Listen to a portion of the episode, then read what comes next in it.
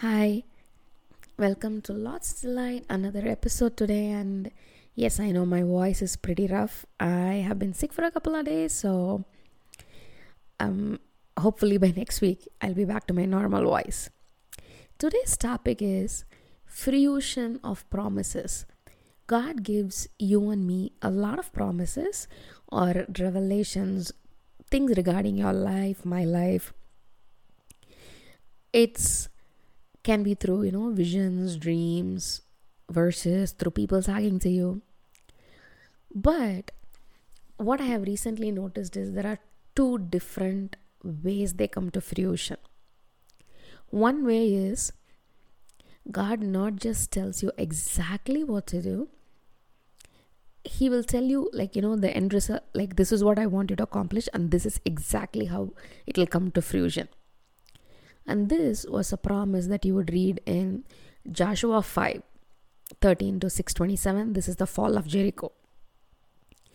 When Joshua is actually seeing a man and he's asking him, like, are you for us or for our enemies? And he says, neither. But that guy says, as a commander of the army of the Lord, I have now come. So Joshua falls face down because the commander of the army of the Lord has come for the Lord. He has not come for the people. So he doesn't say which side you are for or me, uh, us or our enemies. And Joshua asks him, What message does my Lord have for his servant? And this is a very similar message to what Moses received at the burning bush. Take off your sandal, for the place you are standing is holy. And then the Lord tells Joshua, I have delivered Jericho into your hands. He said, I already have. But this is how it's going to happen. March around the city once with all the armed men, do this for six days. Have seven priests carry trumpets of ram horns in front of the ark. On the seventh day, march around the city seven times with the priests blowing the trumpets. When you hear them sound a long blast on the trumpets, then he's saying that have the whole army give a loud shout. The wall of the city will collapse, and you guys can go straight in. So the Lord is telling Joshua, I've given you Jericho. I am delivering you Jericho. But this is exactly how it's going to happen. Follow this and obey. Guess what? Joshua does it. He obeys, does that, and the same exact thing happens. Like exactly what the Lord said, right? This is one way for fruition. Another one, similar way, where God exactly explains, hey, this is it, this is how you need to plan, like the way is given. This is in Daniel, Daniel chapter 2, from verses like 24 to 49, where Daniel interprets the dream, dream for Nebuchadnezzar. And there, the king had a dream, right? And he wants to know the meaning and he's trying to like execute all the wise men. And then finally, Daniel goes before him and he says, No wise man or magician, whoever can interpret what the king is asking, but there is a God in heaven who reveals mysteries and he's showing you what is to come. So he talked about the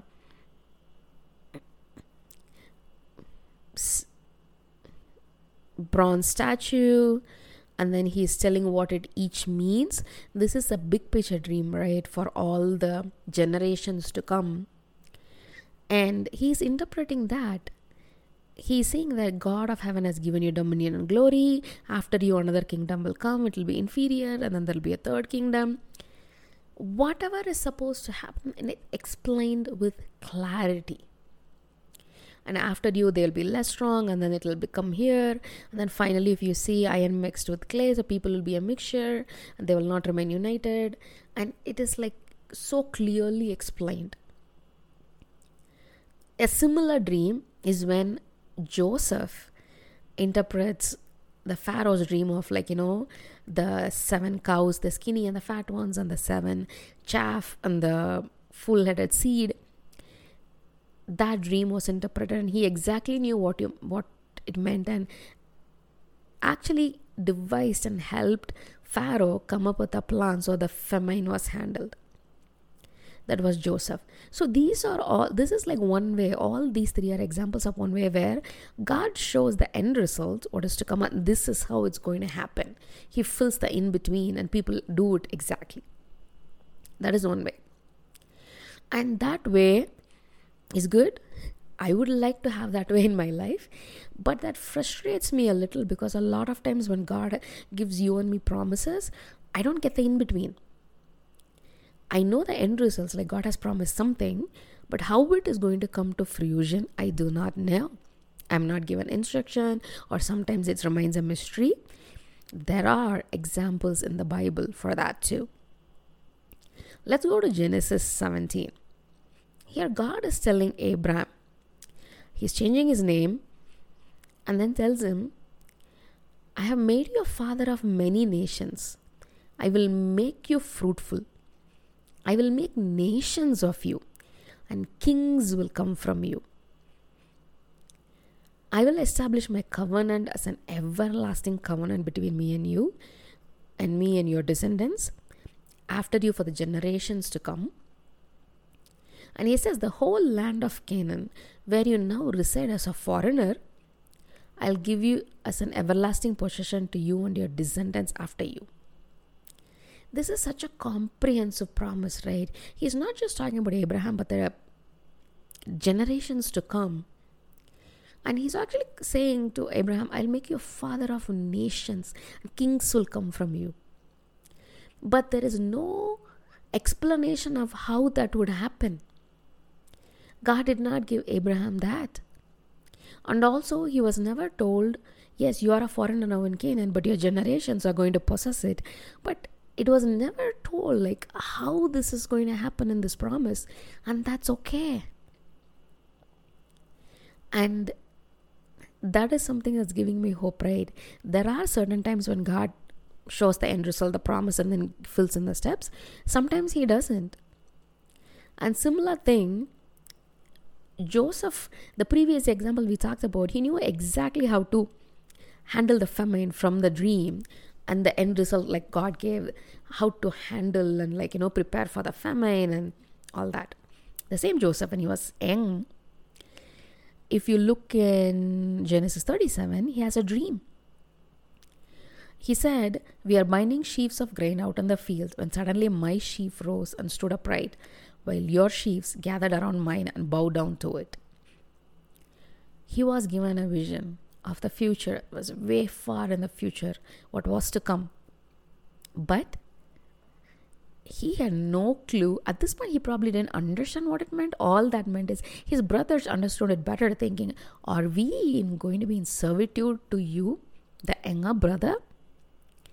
And Joseph himself did not know how there is not even an inkling of a chance of that happening where they were because by the Hebrew law and all that, he is so far behind the oldest, like, you know, there is a hierarchy.